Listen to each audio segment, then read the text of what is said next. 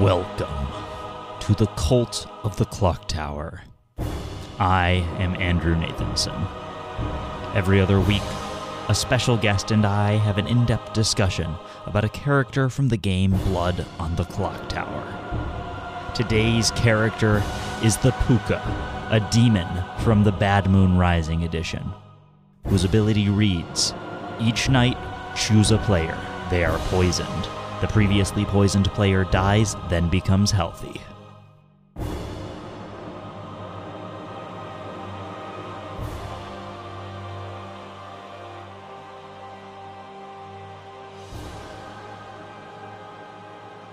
Welcome back, everyone.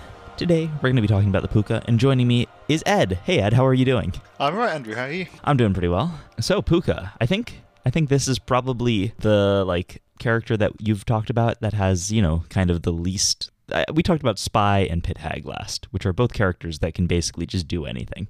Uh, Pukka Pukka's a bit more uh, bit, bit more restrained. Yeah, I mean, uh, I found it quite entertaining when I was listening to your BMR intro with intro with Patrick and Capelli, and uh, you kept, both all of you kept bringing up. Oh, except for the Pukka, um, and I was like, "Yeah, okay, that sounds about right. That sounds like why I'm doing the Pukka." Um, it just Yeah, it's it's it's not still it's a not weird one. it's not horrendous. It's just it's one of those things where once it's fixed in your head the right way, it all makes sense. But um, I think because of the changes and various other things to the Pukka over the over its life so far, um, it definitely is the one that I think I think it's probably the demon that people make mistakes with most often. I'd say. Yeah, and it, it definitely has like it built up a reputation for being really complicated because it used to have a lot of weird rules edge cases that weren't very clear. But I think it's all actually fairly clear now, uh, and follows pretty clearly from the ability. Yeah, agreed. Um, so on that vein, I mean, if we're hitting that Yeah. section zero, yeah, the, the the new wording is is really exact. Like it is, uh, you just have to consider it very, uh, very logically, as per the wording. Um, I think a lot of the mistakes that uh, we're going to see now um, with the new ver- version of the wording is just people not necessarily re- reading the the wording straight through and just treating it as a set of instructions. The major parts of that are very simply there's no asterisk. Always remember to wake up your Pukkas on night one. This is uh, this is what your night sheet is for. Yes. And then you go through they're poisoned, great. The previously poisoned player dies, then becomes healthy, and it's dies then becomes healthy. So you are you have you apply this those effects in that order. So it's very important to actually make sure you apply them in that order because this affects your who else is poisoned sober in terms of who dies, of whether that person can die or not. And it's important to remember that is the pe- previously poisoned person, and we will probably get into some details on that when we're talking about specific characters. Um, when we get to poison and drunkenness, which causes trouble. Yeah, and I, I think the key here is that it's a fully the ability fully references the past or or the present, I guess. But like, there's nothing that says like you choose a player, they're poisoned until tomorrow night, then die, which is the old Pukka wording. Yeah. And it still basically works like that, but now it's the previously poisoned player who dies, which means that that can be deferred by um, the Pukka being drunk or poisoned themselves and not being able to apply new poison. Yeah, and it ends up. Um, I think the thing that's interesting about it, and you've you've called it out here, is that what used to be the case is that if you exorcised or made a Pukka drunk or made a Pukka poisoned, they all had the same effect uh, functionally. Whereas now it is actually slightly different. Now, if a Pukka is exorcised, whoever they chose the night before still dies. They just don't get to wake up and pick a new player, so no one will die tomorrow night, uh, thanks to the Pukka ability. Whereas the drunken poison, oh sure, I've we've gone down this road. Let's just do it.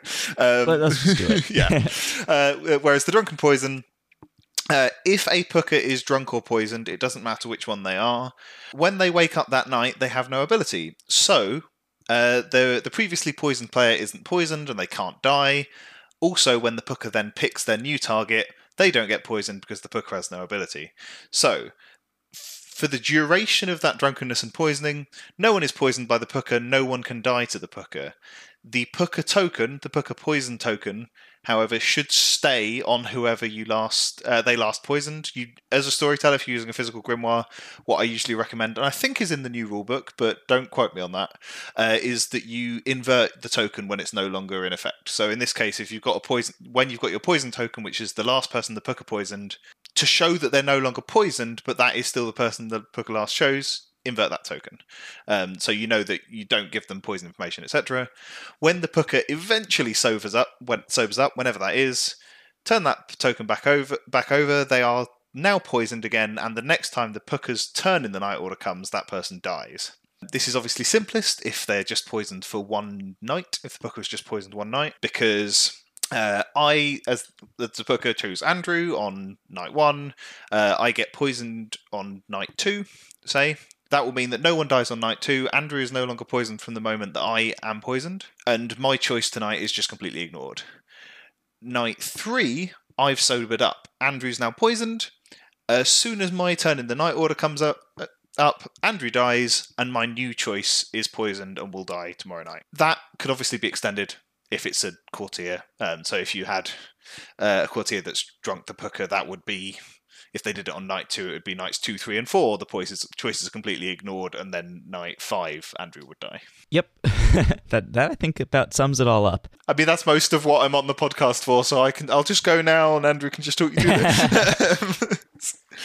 I, I think it's actually it's actually not that hard of an ability, and the new wording is like really really nice for making it so you can actually figure out what happens in every situation. Absolutely. Uh, let's talk about playing as the Pukka, though so they're one of those characters that on the first night just chooses players. And so the question I always ask with these is Is there a strategy you can employ with your choice on the very first night when you know nothing about any other characters in the game?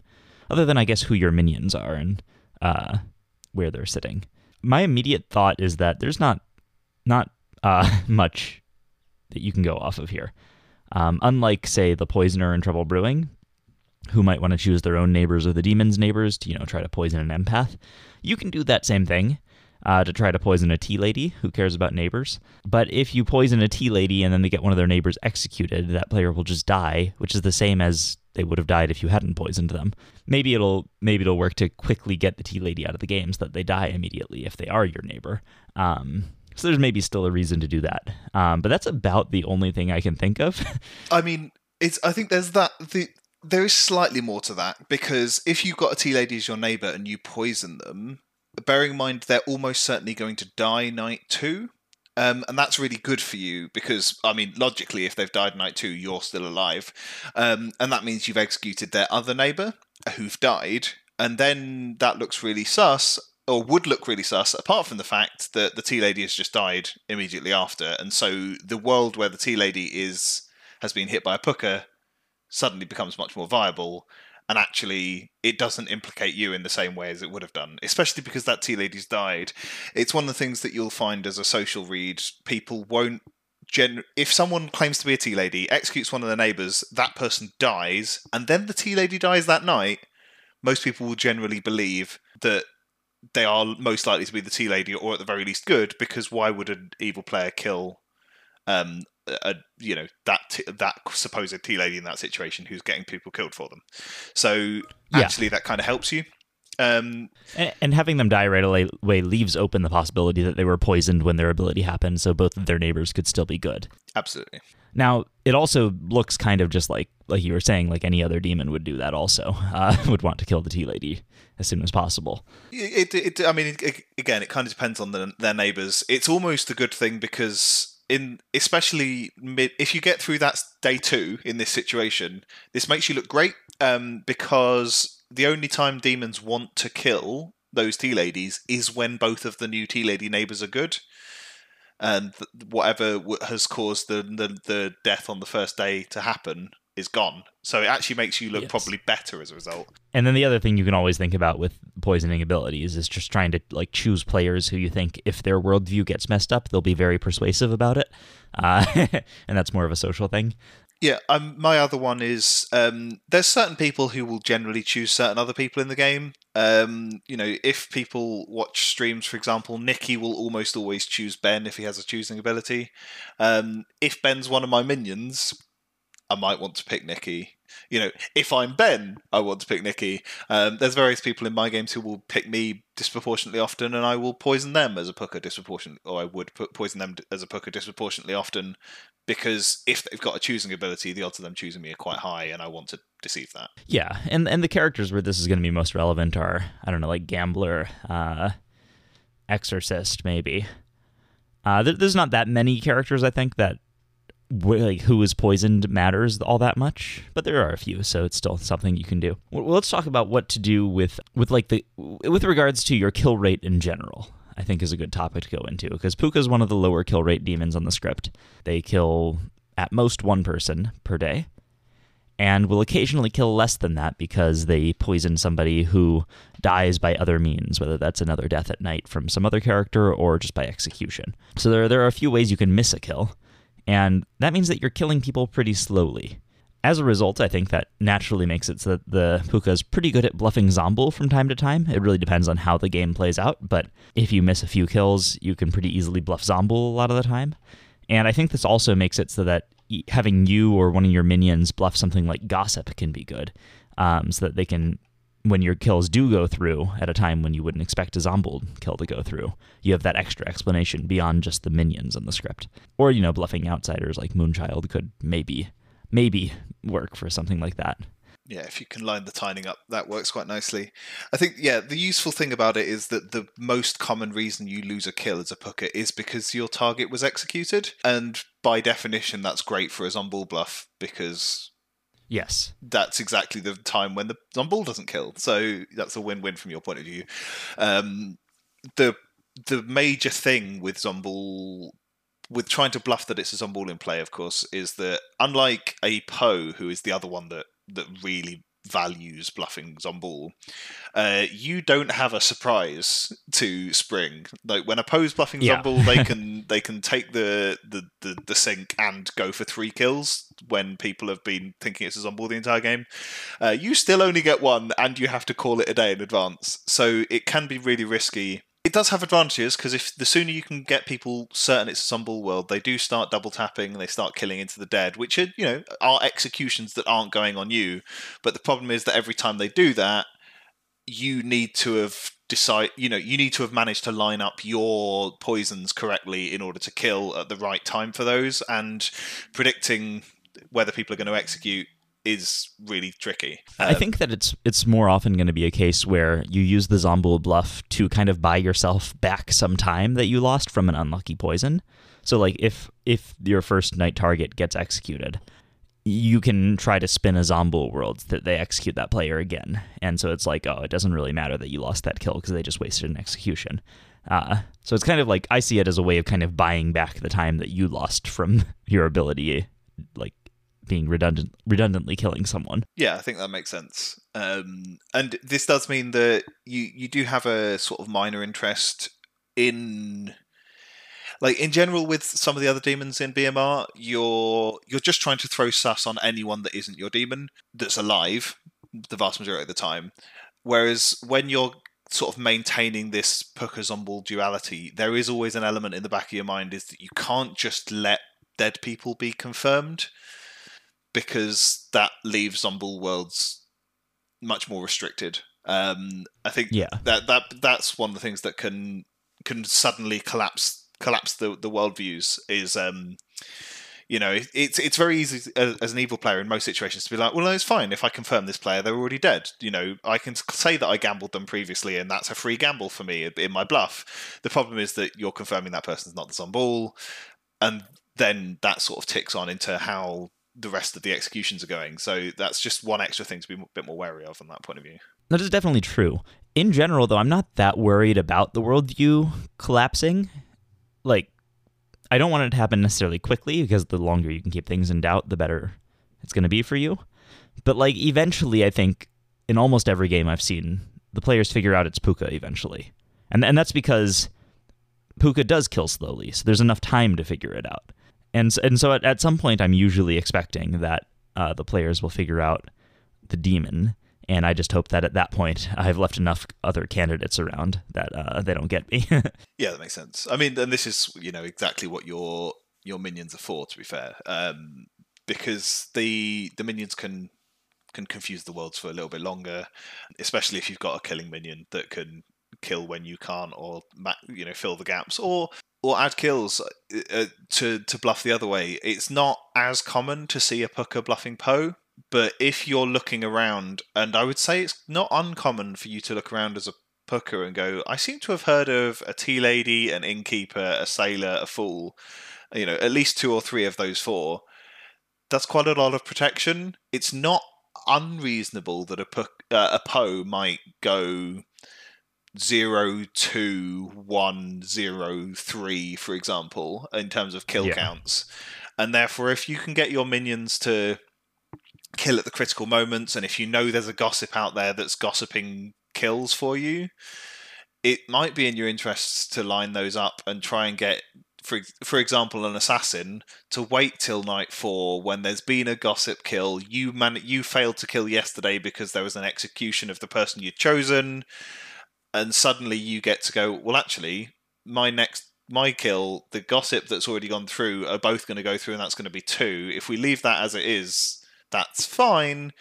But if we get an assassin kill as well, then suddenly this is a great Po world that we're selling, and then everyone's going to be really paranoid when they get down to six, five, six players left, and trying to make really judged kills on who might be a Po and not necessarily on who might be a Pukka. Yeah, and I think that this is the sort of thing that the minions are it's really on the minions not the Pukka player so much but i guess communicating to your minions that you are the Pukka is going to allow them to make these decisions uh, yeah, as a minion with a Pukka I'm definitely watching out for any night that there's no kill, and then I'm planning to use my kill the next night. I, I guess that's really only the assassin because the Godfather doesn't get to choose when they kill. But yeah, for the assassin, it's like I would definitely try to use my kill the night after a no death if possible to maximize the possibility of having at least two deaths that night, which could make it seem like a Po where one of them got blocked, or it could seem like uh, maybe you'll get three kills if you have another one from somewhere. yeah.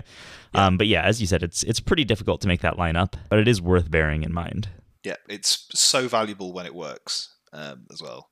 And I I think my favourite of that, just to slip slightly into an anecdote, it was a moment we had in a game where there was a Godfather, a Moonchild, and a Pukka, and the Moonchild got executed, so they were killing someone that night. The Godfather got to kill someone that night, and the Pukka target died, and it just collapsed every opinion into those exactly two worlds. Either we're in a Pukka world, and the Moonchild was telling the truth, and there is the living Godfather, or it's all just nonsense, and there's a Po who was trying to sell that the Moonchild was telling the truth when they were actually a minion. um, it's just this lovely little combination, and uh, yeah, it, and it works perfectly with every set of information. And people were like, well, if it's a Po, it's that person. If it's a Pukka, it's that person. And then they just had to 50 50 between those two, which was beautiful. But that doesn't happen very often, unfortunately. Very hard to set that up intentionally. yeah. I, I guess that means that, like, when you're prioritizing your kills, try to keep Moonchilds alive, especially if you know that you have a Godfather, because that's going to be yeah, that's, that's going to be one of your best sources of confusion in general, don't try to kill outsiders. I mean, that's kind of always a demon thing, but with with these outsiders that can really change up the kill rates, I think trying to avoid them is pretty good. Try to get them executed instead. Yeah, I mean, but conversely, especially if we're talking moon ch- moon children, um, if we're talking about the moon child, they are get, getting them killed is is never a bad thing for you. A bonus, an, a potential extra kill can be really handy for you, especially if you've got in the Moonchild's ear and you think you have directed them towards someone good. Um, then that's potentially really useful for you, especially because you have that reduced kill rate. It makes it a bit more handy, right? And and they won't be poisoned when they uh, when they do the kill, even if you kill them. Yes, it happens happens like the next night. Yeah, uh, which is which is probably why. That's probably like the entire reason that the Pukka specifically makes people healthy, huh? Uh, let's see. Is it we didn't really have anything in the notes about this, but do you think it's possible to really keep up a Shabaloth uh, demon worldview for very long? That, that's the sort of thing where I can't really imagine a situation where you can go out of your way to make it look like a Shabaloth because it's such a such a specific kill rate. Yeah, it's it's really tricky. You might manage it by luck um, if you've got a gossip that just happens to kill a lot for you. Um, yeah. Uh, but it's it's certainly not something that you're going to be able to coordinate in even in the medium term because functionally the best the most kills you can possibly have to spare, as it were, as an evil team is you plus an assassin plus a godfather, and the godfather relies on um, an outsider dying at the right time, which obviously doesn't help with the selling the Shabaloth world. So realistically, it's quite tricky unless again unless there are a lot of claims of protection characters out there because if you have all the protections it's it's amazingly simple sometimes um, for them to just completely obfuscate the kill count um, I've seen, you know, I've seen Shabaloth games where the kill's gone zero, one, one, zero, which, you know, poor Shabaloth. But the fact that that's possible does throw people off sometimes when uh, when it is a you know when it is a Pukka game and you're sitting there thinking, oh no, I'm being really obvious that it's a Pukka, and people are going, well, no, they, if if they attacked any of these five people last night, they might have been protected, and then it could so it could have been any of the demons. That could be really useful for you, and certainly it's worth just. And I'm going to say this: this applies to fighting the Pukka as well. It just applies to fighting demons in general in BMR. Um, while we always say uh, look at the kill count, don't exclusively look at the kill count because those protection characters are vital for whether that kill count is being deceived by protection. Like if protection has worked, that's great for the good team. If protection has worked and the good team are assuming it hasn't worked, that is terrible for the good team. Um, yes. So you, it, depending on which side of this argument you're on, as a Pukka, you do occasionally probably want to just push around. Oh, I have heard of an innkeeper and a tea and a hidden tea lady that's not public, so it's potential that they've hit one of those and that sort of thing. And you can always you can always bluff those things yourself, and that can that can serve to both make it so that you are trustworthy because there's a lack of deaths and that it seems like there's another demon. So that's kind of steering it away from yourself pretty strongly if you bluff that, or even if a minion bluffs that. In general, when you're, I think that it's a decent strategy for the Zombuul and the Pukka to make those bluffs um, as protection characters or anything that can explain a lower kill rate because that'll steer the way people interpret the kill counts and might buy you some time, might even be able to convince people to execute the wrong people if you're, you know, you're claiming you're the exorcist or something. So yeah, I, I think I think that's a very good point as well. One thing I like to think about with the Pukka is that you have a little bit more certainty that your kills are going to go through than the other demons in the sense that uh, the people you choose will die, not necessarily that you'll be the one that kills them. And that's because you counter the fool and the sailor because you poison them and then they just die. Yes. And so as a, as a result, I think the other demons I have to think a little bit more about who they're killing in terms of how to actually get their kills to work so that they can keep the game moving at the speed they need it to. Uh, I think the Pukka just often wants to think more about who they're trying to poison and trying to maximize the poison because there's not that many amazing poison targets. I don't think in Bad Moon Rising. It, it's all kind of circumstantial, but I, I, I think that it, that is where you should be devoting your energy towards finding the best people to poison at the right moments. Yeah, definitely. I mean, as long as you haven't accidentally picked the fool on night one, and therefore they're going to die on night two and be screaming that they were killed by either an assassin or a Pukka, like you do have the advantage that you can kill a, a fool literally whenever you feel like it. Um, whereas you know the, uh, the, other demons do all have to take into account. Right, I've got to hit them once. You know, you know, especially with um, Shabaloths, I have to hit them once on this night, and then let have a one one fewer deaths, which might be a tell, and then I can hit them again later so that they actually die. Um, you you don't have to do any of that nonsense thinking lark you can just kill people um, which is really handy it, it, like you say it does mean that you do get to spend a bit more time thinking about the poison but it does also mean that at some point um, it's worth just having a quick check of is this in a situation where it's not going to give away that i'm a Pukka um, and you yeah. might you might be fine with that but yeah there there there are times even when you're especially if you're bluffing as on Zombuul um, you know, it gets to night four and you're going, oh, should I pick the fool now? And you go back through the deaths and it's like, well, actually, in this Zombuul world I'm selling and which my bluff is relying on, there can't possibly have been a, a kill that was hit the fool already, so I can't afford to pick them yet, etc. Yeah. I, I think also that I was thinking about the sailor as well, because you can always kill the sailor. I kind of, as a Pukka, I think the sailor is like your favorite townsfolk to fight against because they're basically just adding extra drunkenness into the game and have no ability. You can just kill them anytime. Yeah, that's true. To be fair, yeah, you don't you don't really mind about that. You cannot die. It's a bit it's a bit awkward for you if um, if they're managing to prove that during the day, but you can still just off them whenever you feel like. So yeah, yeah, that's true. Yeah, it's like normally, if even if they do get like confirmed during the day, most of the time the demon's worried about like, oh, it's going to be hard to kill them later. I never know if it's going to go through. Whereas the Pukka can just be like, yeah, they're confirmed, but they wasted an execution to do it, and I can kill them anyway. Uh, so it's not quite as bad other than that, they're just throwing a bunch of extra drunkenness around during the game. So I'd be generally pretty happy to keep a, a sailor alive and just know that you can kill them whenever you need to. Yeah, especially if they have, you know, if they've convinced town to go down the route of confirming them. Um, that's taken a couple of executions. You can kill them quite happily mid to late game re- with relative impunity. It's like, well, they were confirmed. That's not a problem kill for you.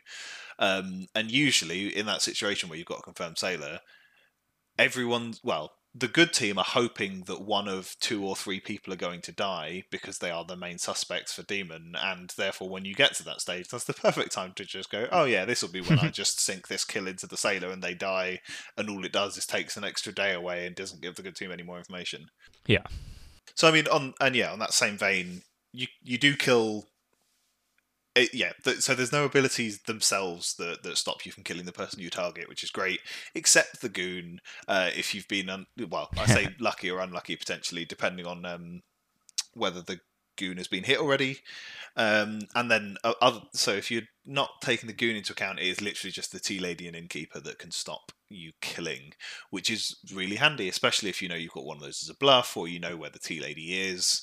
Um, you can you have complete impunity. Um, especially especially with the way a lot of people play tea ladies, and they while they're not necessarily public, you know from the the unsubtle nominations, you know, we're going to nominate one of this person, and you know, right, well, one of their two neighbours is the tea lady, so I'll just kill people on the other side for a bit until that's narrowed down.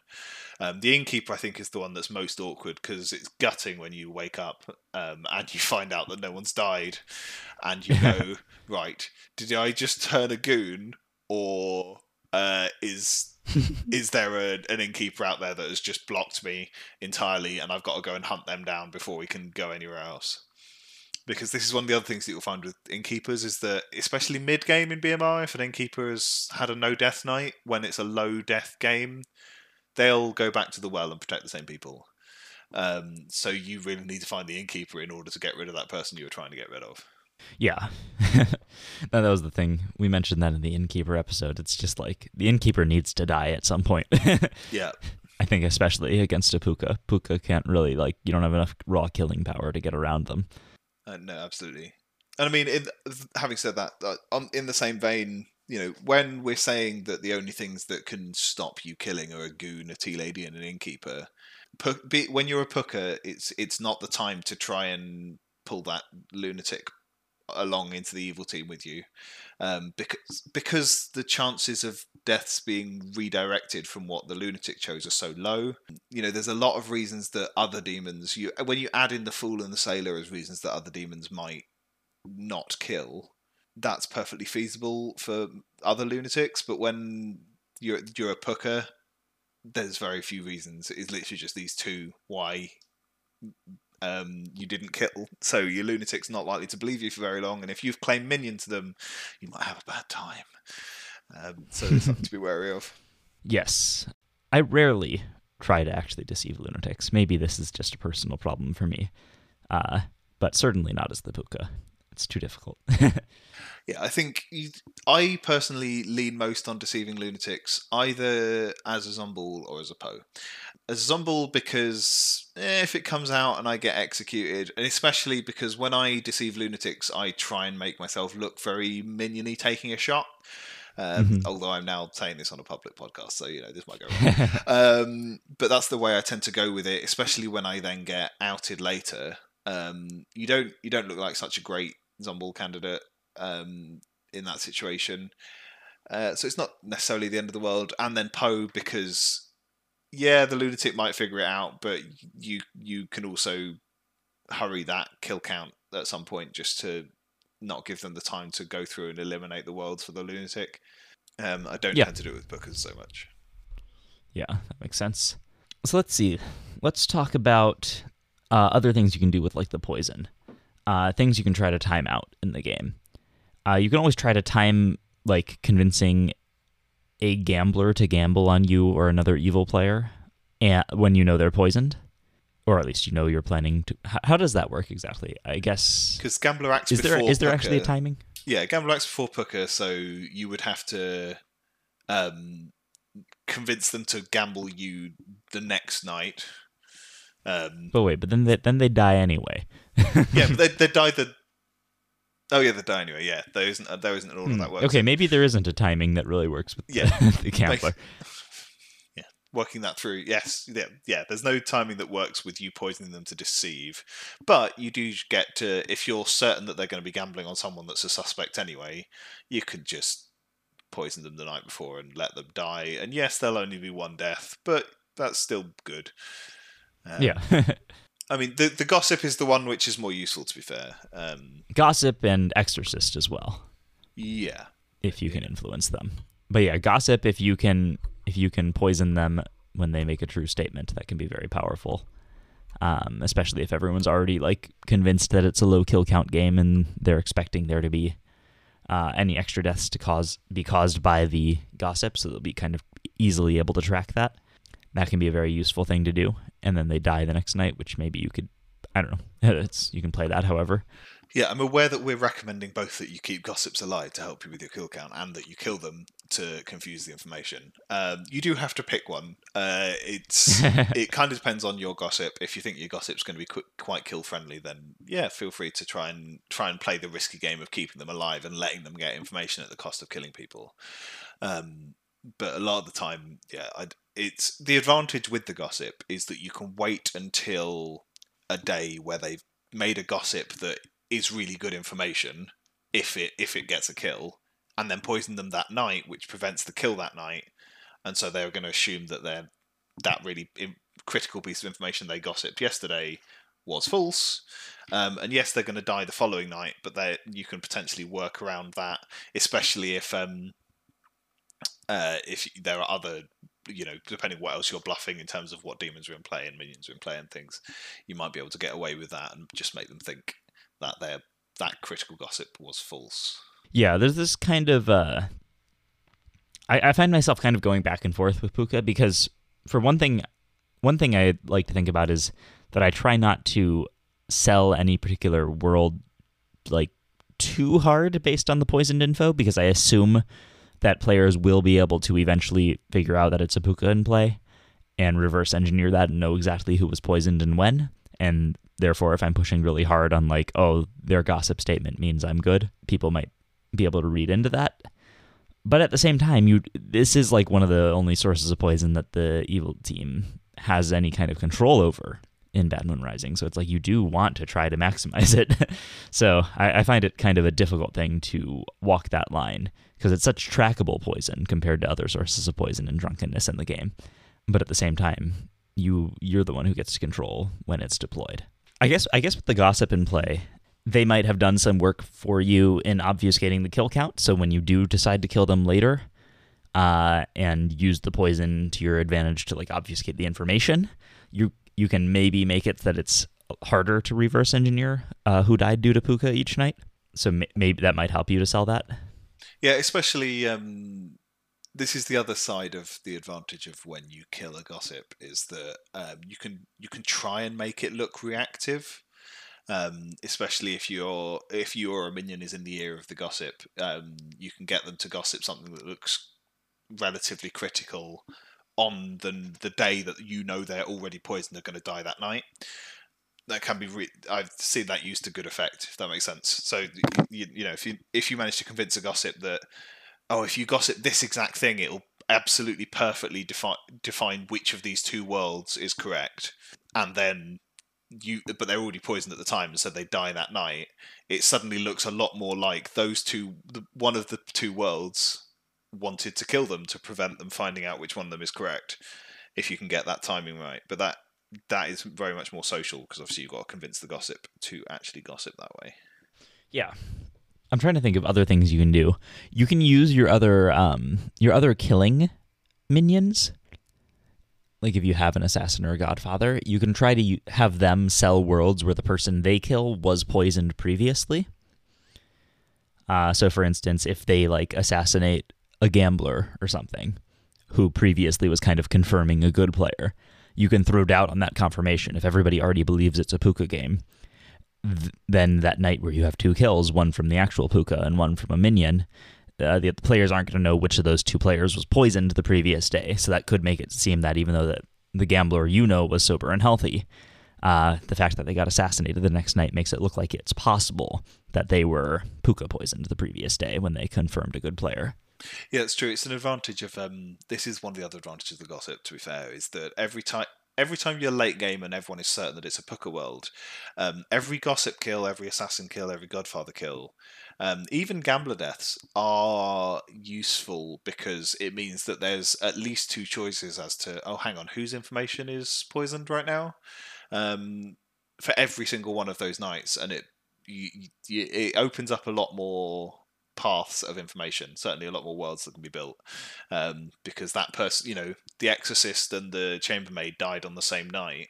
Well the you know the previous night the chambermaid got this information which clears that person but the that day that night the exorcist had, clear, had picked that person and that would clear them etc etc um, yeah. so you get to start building a lot more worlds that way or you get to at least push a lot more worlds and that makes uh, the more worlds that you can push as an evil team without seeming like you're doing it, the better you tend to do because the good team gets analysis paralysis. yes, uh, and I realize I was just using the gambler as an example again, despite having just literally just discussed the fact that you don't really interact with the gambler very much. Uh, yeah, so uh, yeah, so I went, went across to Exorcist Chambermaid. Uh, Courtier yes, is another great better. one. Um, Courtier is always really handy to to poison kill at just the right time, because um, that could be yeah that could be really handy. Um, yeah, especially um, if they're going to pick Pukka, it's just hilarious. Yeah, if you can like if if you can convince them, I mean it's probably going to be hard to convince them, but like if you can convince them to wait one more day. And then you poison them, and then they get to do it, and then you're like, "Oh, there's no way it's a pukka. Clearly, it failed." Uh, yeah, then then that can be quite good. Just thinking in terms of other priorities to poison, um, I think it is. You, you know we've spoken already about about tea ladies um, and getting them poisoned because especially if they're outed enough that people are trying to test tea ladies uh, it's great because they're probably just going to kill someone um, when they try and test that tea lady because you know right. you've poisoned a neighbor and that that was also brilliant because um, I think that's one of the other just key deceptions that you get to get away with at that point is that a tea lady that protects someone once and only once in a game is just a DA in disguise, um, as far as the good team's concerned, and that's a happy place for you, especially in the world where you're trying to bluff a different different demon and you've got an assassin rather than a DA. Um, you know, people start eliminating worlds based on well, we had to have a DA because this happened and then they died, whatever. Um, they, you know, we didn't. The, they weren't actually the tea lady, blah blah blah um, you get to uh, really slide under the radar because that tea lady hasn't done what they're supposed to do. Um, yeah, and and I think that the fact that you poison them before they die makes it so you can get even extra value out of trying to kill tea ladies because, like you were saying, often the good team will try to execute their neighbors, and so you can make sure that they're just killing random good players, and then you still get to kill the tea lady anyway. Uh, Yeah, I mean the the thing is, there's there's I don't think there's any low value targets in BMR for necessarily. Um, except you know the the grandmother is usually the lowest value target. There are certainly ones that I would consider in certain situations. So the tea lady, if there's tea lady testing going on, the minstrel, especially if you think that your one one or of your minions is at potential of being executed. Um, it's great to poison them. If you find out about Professor early game, getting them poisoned and they might try and use their ability and then uh, you know, even if they die the night after, that's not necessarily a problem for you. You've prevented a resurrection.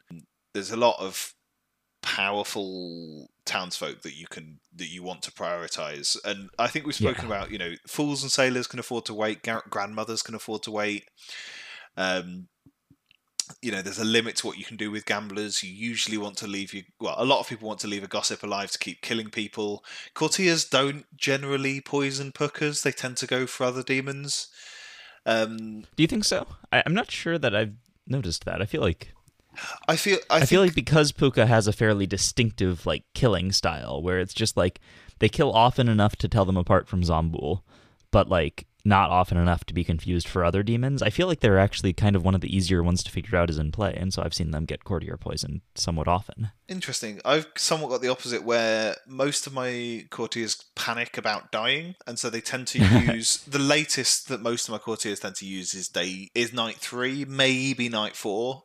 Um, and at that point, they've not got much data, right? Because it's they've got nights two and three to look at, or maybe even just night two. And if there's been a kill on night two and no kill on night three, or a, t- a kill each on night two and night three, they're looking at it going, well, what am I more worried about right now? Am I worried about a pukka, or do I just poison this Po just to stop the triple That is kill? true.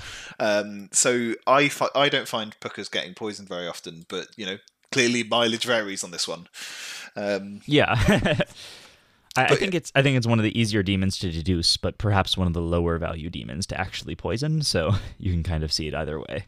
Yeah, I think I think it is timing based. Like if you if your courtier is surviving long enough that they're certain about what demon certain about what demon type it is.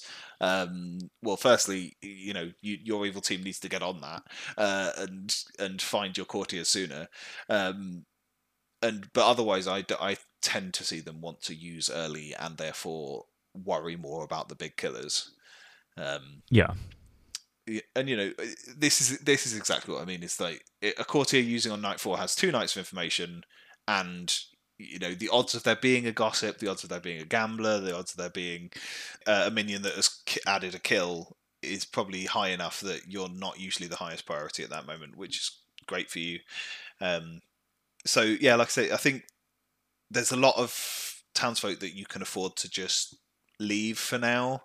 I think it's pretty 50-50 in the townsfolk of townsfolk that you as a pukka you don't mind leaving alive and townsfolk that are great to get a well-timed poison on especially in the cases where they are your professors who are going to use an ability that implies certain things and chambermaids and exorcists etc so there's a certain amount of of prioritizing that poison um, based on how you're trying to sell the world Yeah. One thing I was just thinking about does poisoning the exorcist actually do very much either? Is that also a bad example to use because they also go before the demon? Well, if they if they pick you the night that they die, then they're going to say that Well, you're then- not the demon. If they don't know it's a pukka. Oh, that's true, right? Because they so that one's less about the the poisoning and more about the fact that they die in the same night that they do choose you, right? so Yeah, I there's mean, still the- an interaction there, but I think it's not exactly the same one we were necessarily making the point about. That's yeah, that's fair. It's no, it's the um, it doesn't affect obviously yeah, obviously it doesn't affect the night you're picking because they've already picked at that point. But at the point that um, there's too many P's in a Pukka podcast. um, at the point that you're picking as the Pukka, um, you're yeah, you, you're worried about an Exorcist choosing you the next night, um, and that if they do, once you've poisoned them, that's perfect um, because they pick you, they then die. They go well. It, it, either that person is the Pukka and they killed me last night, or they're not the demon, regardless of what demon it is. Um, and Yeah. that's quite useful for you, especially if you have managed to do that bit of bluffing as to what demon type is in play. Because even if um, even if the town does work out it's a Pukka, that exorcist still isn't saying you are the demon because there was no death. They're going, well, they could. I've not cleared them because I because that's the worst that comes out of that interaction is that you have not been cleared by an exorcist, whereas if it was a different demon, you would have been cleared by an exorcist. Oh no! Um, so you know, um, so there is quite a bit of value there. But yes, it doesn't. The timing isn't the same as some of the other information here. Yeah, I think I think this is highlighting for me the fact that BMR to me is like the the edition where it has the most characters that to me feel like they don't work, but somehow the script as a whole works. It's like there's so many interactions in Bad Moon Rising where it's like I feel like there should be an interaction between Pukka and Gambler, and like the interaction should be different between Pukka and Exorcist, and you know stuff like that. But it's like it just doesn't work but somehow the script as a whole is still really fun. yeah, I think it's, it's, it's a weird the- script in that way. yeah, the Pukka is the perfect example of this, right? Because um, it is it, certainly at the moment is the only demon that really messes around with time frames um, because of this delay on the death. The, all of this weirdness we've been talking about, the weirdness with the Exorcist, the weirdness with the Gambler, the sort of the oddity with some of the other abilities, is purely because the Pukka acts now, but realistically it affects then. But what that means is that unlike all the other demons, where you're like, well, I, if I do something, if I kill someone now, I'm preventing them getting their information tonight, and that's what's important. It, with the Pukka, it's they're still getting their information tonight, as will the first section of the Night Order tomorrow, and then they'll die. And you've got this really weird timing effect as a result of that. That's what that's what was the problem with the old Pukka in the in the wording in terms of sort of how do you rule the stuff that happens between choice and death because normally what happens between choice and death is nothing they're dead you never wake any of them up job done but for the Pukka because of that delay you've got this time window and so that's what's making it interesting and i really like it because to me bmr is the script of explanations. There's always another reason something might happen to a degree. And so i i just love it because the number of times if you didn't have a Pukka on this script things like an exorcist would go well i chose that person that night and i died that night. They're guaranteed not the demon. But Yeah. with Pukka on the script they're not guaranteed not the demon. They might be a Pukka and they picked you last night. Um, and so all of the like the interactions are all working along the lines of everything and we say this a lot in clock tower across the board but there are hard confirmations in a lot of the other there, i mean there's the hard confirmation of the tea lady and you know of, of not not dying in execution in bmr but it just almost everything has another reason in bmr which is great Yeah. I think one last thing to touch on in this section before we move on is uh, you put a note in here about what are good bluffs, uh, because this is the only demon that wakes on the first night due to their own ability. So the chambermaid will pick up on that if they choose you. So it can be a good idea to choose uh, bluffs that are also wake up on the first night, such as Yeah. courtier and sailor.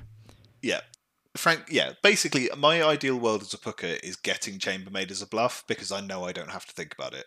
If i don't get it as a bluff um, and i also don't get courtier or sailor i'm a little bit nervous because i know that there's a potential that if i'm really unlucky i could just be caught out straight up just by this one thing. Because the best that you can do as a as a as a any demon to be fair um but most yeah the best you can do as a Pukka who's been picked by a chambermaid on night one and there's an you know there's a one ping picking up when there shouldn't be is you can try and make yourself look like a godfather or a da um, the problem is that people want to kill DAs, um, and they usually you could also maybe assassinate as well. them. You could assassinate them, maybe, if you can get your minion to do that, so that it looks like they were pukka poisoned when they chose you. True, yeah, but it depends when. Yeah, it needs to be. That's it's just so early, and that information's yes. not going to come out. the chambermaid's so powerful. Yeah, it's really, it's really hard. Um, so it's just such a like difficult stumbling block if you hit it that it's usually worth bluffing if if you can bluffing into that that space just in case. It's and also I mean the other thing is bluffing one of the top three characters or the goon.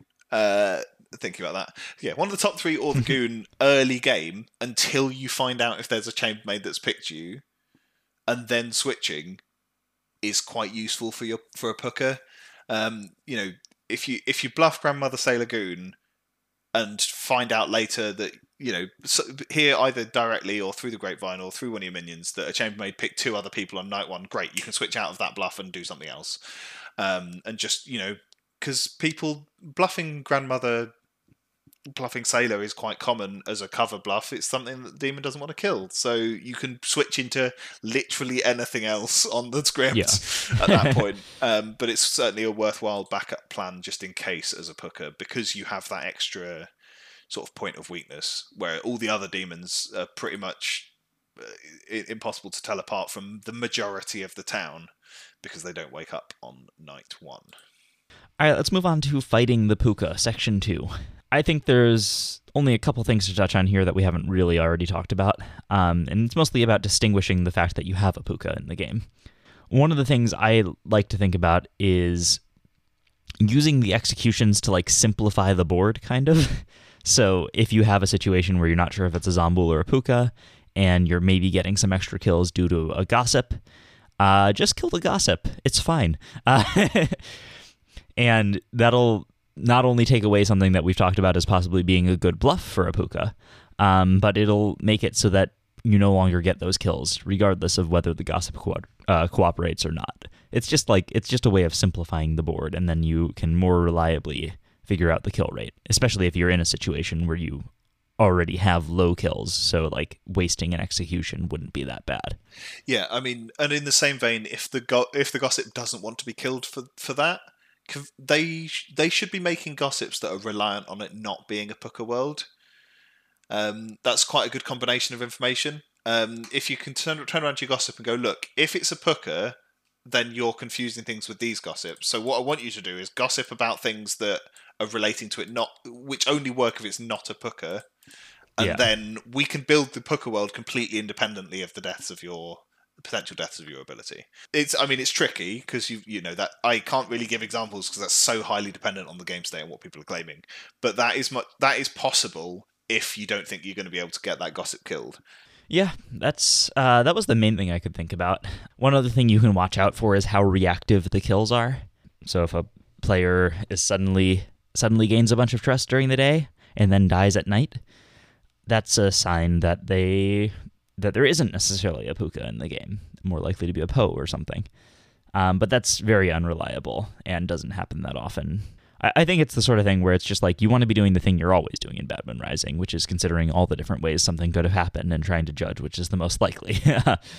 it's it's specifically like it, it is that sort of that that big bomb drop of information um, is is the only way you're really going to find that, and a lot of the time a lot of the time it also doesn't work because anytime there is that sort of bomb drop mid game, that you you you already have the people in that doing that bomb drop as candidates, and so the demon might not want to kill them anyway.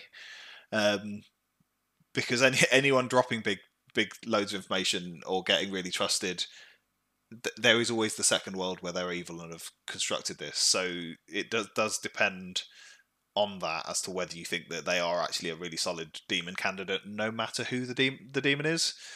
Um, yeah. So it's just something to consider, and I think, um, yeah, the the the difficulty with the pukka is it is just the Pukka Zombuul Po worlds. Obviously, the Po can really show itself, but early to mid game doesn't really have an incentive to, uh, depending on how big your game is. Um, I, I, to be fair, I'll say this as a divider. Um, if you're in a 13 to 15 player game, pros tend to want to do big kills early. Um, especially because they know that in a 15 player game, the odds of there being an innkeeper out there, a goon out there, there being exorcists and sailors uh, and who are all and tea ladies and fools who are all going to affect their kill count they have a vested interest in just getting the triple early as possible and assuming that at least one of them won't, won't work. Yeah. Um, and so they tend to, you know, if they're lucky, they they don't give themselves away, and if they're unlucky, they do. Whereas in a smaller game, you you just have so much less time to work this out, and this is one of the things that's interesting in BMR. If you're playing seven to nine, you know, Pukka sinks night two, uh, you having executed someone day one and then you execute someone day two, and then the Pukka triple kills. Well, that's you, you've that's five people dead. So po, yeah, uh, sorry, po, po, yes. So you, you can't you can't. A lot of the time in a small game, you always have to say. I think you always have to be in the world of. We have to assume it's a big killer first, and right. then backtrack to a and, Pukka later. And if we survive, we know it's not. Absolutely. Yeah. Um, uh, and so, I think I think that like in terms of specific patterns you can look for is if you're in kind of like a mid-sized game and you get a, a night early on with no death and nobody has a super great explanation for that that's super believable. And then there's only one death the next night that's that's a very likely sign of a pukka. Just because the other and, and it doesn't obviously you got to think about zombuul uh, in terms of who you executed during the day. But like that that's a pretty good sign of a pukka because if it was a po they'd have killed more people and if it was some other situation, there's likely a good player who could explain it. So that that's what I would really watch out for in terms of strongly looking like Pukka is no death, then one death early on. yeah, agreed. Yeah, let's let's move on to talking about running the Pukka as the storyteller. I think this is a character where you have to be careful technically about how you run it because it's easy to get confused. And you have a few interesting decisions to make with poison. With, for instance, chambermaid, maybe just chambermaid. The other ones kind of just don't work. Uh, and you obviously got to decide what bluffs to show them, which we already touched on a little bit, but we can go more into that. So, do you have any thoughts on any of those things that you want to start with? Yeah, I mean, we start with the, the just the, the technical bit of running the pukka. Um, and and I mean, I say this every. I think every single uh, episode I come and do with you, I say this. Um, it's all about your reminder tokens, and the pukka is probably the most significant of that. Um, I see a lot of people who like, especially when they're running online, because you have an unlimited number of reminder tokens on the Clocktower.online tool um, they'll just leave their demon kill tokens on the board. You know, it's on a dead player. I know that I know that they've already been killed, and that's not the active one. Um, that's not helping with a pukka. Uh, you really need to to get rid of those as soon as possible. You really need to very carefully work through your token use on with the pukka because you need to be absolutely certain about who's poisoned when and who's dying when. Um, to the degree that when I'm running in person, I will very actively put down the second poisoned token uh, to make sure that I've got it straight as to who's poisoned and what, what that's going to affect before I switch the original poison token for the dead token. Because uh, it's it's surprisingly easy to make that mistake where um, the Pukka has poisoned a tea lady neighbor and then they poison the tea lady and then or, well it's not as common with the tea ladies to be fair but mostly with the innkeeper they you know they're opposite sides of the, the circle they've poisoned one they've poisoned the other the innkeeper's already protected them so in your head you're already doing oh they're safe today um, and you right. just take yeah. away that poison token and move on and don't don't because you've not had yeah you've got to have that token integrity of of matching those up and making sure you put the poisons down and that seems probably seems like something that i've harped on about but there's a reason um, yeah it's it's very common to make mistakes uh, yeah, I, I, think I think you're right. Just just use the tokens uh, as well as you can, and don't actually remove or move any tokens until something happens that says you should. yeah, but do do it when it does say that you should. Um, yes. yeah. Um, I think that on the same vein, we'd already mentioned about uh, if you have a drunk or poisoned flick, flipping your poisoned pukka poison tokens upside down just to show that's who the last poisoned player was. That's the previously poisoned player, but they're not currently poisoned because the pukka is drunk or poisoned. And it, you know, you need to do the same thing in reverse. Once you take the drunk or poison off the pukka, go back, flip that po- previously poisoned play, uh, that token on the previously poisoned player. Geez, the peas. Um, back the right way up so that you know that they're poisoned again. Um, I think is the other sort of token thing that that does slip people's minds. What about bluffs showing the pukka? You already mentioned that showing them chambermaid or one of the things that wakes up on the first night can be a nice, easy way for them to know that they're safe from the chambermaid early on yeah, showing them, yeah, showing them chambermaid and sailor is being nice to your pukkas. They love those those as bluffs because it matches exactly. well, if it, you show the chambermaid, they don't care. Um, but showing them sailor at least know, lets them know that they have a bluff that they can get away with with the chambermaid in play. A lot of the others, they're not so fussed about. It's useful. It's always we've mentioned it's always useful for a pukka to know if there's a gossip in play. Then it, you know they they don't necessarily favor some of these other claims uh, some of the other bluffs. Uh, it kind of depends on their minion combination a lot uh, as to what you're putting in play putting in as bluffs for the pukka but it's worth bearing in mind that uh, pukkas can more or less bluff whatever because they're like they, they, they, they, they like sailor they like chambermaid they like innkeeper because there's reasons for misinformation out there that they can lead the narrative of but outside of those, they can kind of go with whatever because they don't have the um, the Shabaloth problem where they've got to explain a resurrection, um, or the the Po trying to hide lots of you know explain why there were lots of extra kills that specific night, or the Zombuul as to why there's no deaths. They don't have the same problems of actually I need to have this set of claims in my bluffs. Um, what they have is if you want to be really nice to a Pukka, give them Sailor or Chambermaid. Apart from that, you can kind of give them whatever. Yeah, they're kind of right down the middle in terms of all the demons. Yeah. Uh, they're kind of the most medium, despite being very strange. yes. Yeah. Um, yeah, no, I, th- think that's fair. Um, remember, always remember that poison, like even though we're saying that they're likely to be able to kill their targets, uh, remember that the poison doesn't invalidate protection from the innkeeper or the tea lady. That's something that can be easy to just like not think about. It's just like, oh, they had a poison token on them, so they're gonna die because they're poisoned. They can't be stopped. Make sure you make sure you keep that in mind.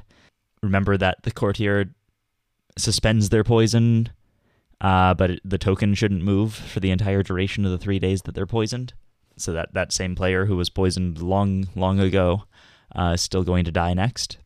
Uh, something we haven't touched on is the self-poisoned pukka, uh, which is uh, uh, this is a good one because when the pukka poisons themselves, they also lose the ability to make themselves healthy, so they just become poisoned forever. Um, I get questions like this not infrequently. The the nice thing now is that because we've done all the Kickstarter characters and all of the base three are very settled. Um, I the questions are sort of running out, but certainly there was a period where I got questions all the time, which were like, "Oh, what happens if I have this loop of things or this combination of things?" And the Pukka is happily a very simple example of it. Anytime uh, you have a binary state where it's sort of Schrodinger's poison. If they're poisoned, they can't be poisoned. If they can't be poisoned, they are poisoned. Um, the answer is they're poisoned. There we go, job done. Um, and the Pukka is a great example of that. So yeah, if the Pukka picks themselves because they're insane, um, presumably because they thought they were a lunatic, I would guess. But you know, if they did, if they did, uh, the Pukka would be poisoning themselves. Uh, there is no ability that can make them healthy because they are poisoned, and so the second half of the Pukka ability never happens. Because if at any point you go, well, they're they're sober now, um, they they're still poisoning themselves, and so it, it, yeah, they're still the previously poisoned player no matter what. They just never sober up, and so you've got a permanent. And they poisoned. never die, also. Oh they're yes, the, they they're never the, die the their only ability. demon that cannot kill themselves. yes, yeah, uh, which becomes relevant with some of the Kickstarter characters, which is fun. Um, but yes, you just have a permanently poisoned Pukka who never kills anyone and sits there going, "What did I do?" Um, I, I, when people were asking me this, I answered the question, and then I spent quite a lot of time trying to work out a situation in BMR where I'd do it, and I couldn't necessarily. I think it, uh, there's probably some massive social read situation where it would make sense but I don't think mechanically there's an argument I'd be making by doing that. No. Um, but I have got what, reasons to do it in custom scripts, so you know, Yes. keep an eye out. um, yeah. I have one last tricky question that I thought of during the episode Oh, that I don't know the answer to, and hopefully you do. okay. Let's say the Pukka chooses a player. Uh, they're poisoned. They die Uh, they're dying to the Pukka. to the Pukka. Uh huh. Is is it possible for the Pukka to fail to poison someone else, and then like is is there a way for them to die? The Pukka fails to poison someone else. That person gets revived and is still the last previously poisoned player. Is I don't know if uh, there probably isn't a timing where this works out because it would have to have the Pukka failing to poison someone. Uh, you're have to. But I was just trying to think of is there is there any timing in Bad Moon Rising or a custom script that could allow this to happen? Give me 30 seconds to think through options, but I don't think so. But I'm now checking. What about with like barista? Barista making someone sober and healthy, so Uh, the pukka first- fails to poison them. Is first that a thing? rule of first rule of Jack not being here is we don't talk about barista. Uh, no, the, when the when the barista makes someone so- sober and healthy, you still put the poison token down on them. It's just it has no effect. Okay. So they would still be the previously poisoned player. it's just that the poison isn't actually doing anything to them. So that one I can uh, I can eliminate for you. Um, oh wait, wait, wait! I think I've got it. okay. Actually, it works in BMR. Uh-oh. So Pukka chooses a player. Uh-huh. Wait, no, okay, no, it doesn't work because the, I was thinking about Pukka choosing Goon. I guess I could see that that was where that was going. Yeah, if they If they choose ch- the yeah, goon, if they ch- it's the order. Yeah, if they choose the Goon, they fail. They fail to kill anyone that night because Oh, they get poisoned That is something player dies. Yeah, Right? that's something we should make that clear. Yes. If the Pukka chooses a goon, so just to run this in order, um, Pukka chooses Andrew night one. Um, on night two, the Pukka chooses the goon. Because the Pukka has chosen the goon before the second half of the ability, uh, the Pukka is immediately drunk. Andrew is still the previously poisoned player. Um, because Yep. the Pukka is drunk. Andrew does not die that night. Sc- drunk by the goon until the following night, and then Andrew dies, assuming that the Pukka doesn't pick the goon again, which would be hilarious. Um, obviously, this is assuming an unpicked goon, etc., etc. But um, yeah, the, the, that's the order. Yeah. Is it's they choose So- a player, then the previously poisoned player dies. So if they hit a goon, they're drunk, and the previously poisoned player doesn't die. And so for that reason, like the Pukka really actually kind of does hate choosing the goon because they lose two nights of kills to it, right?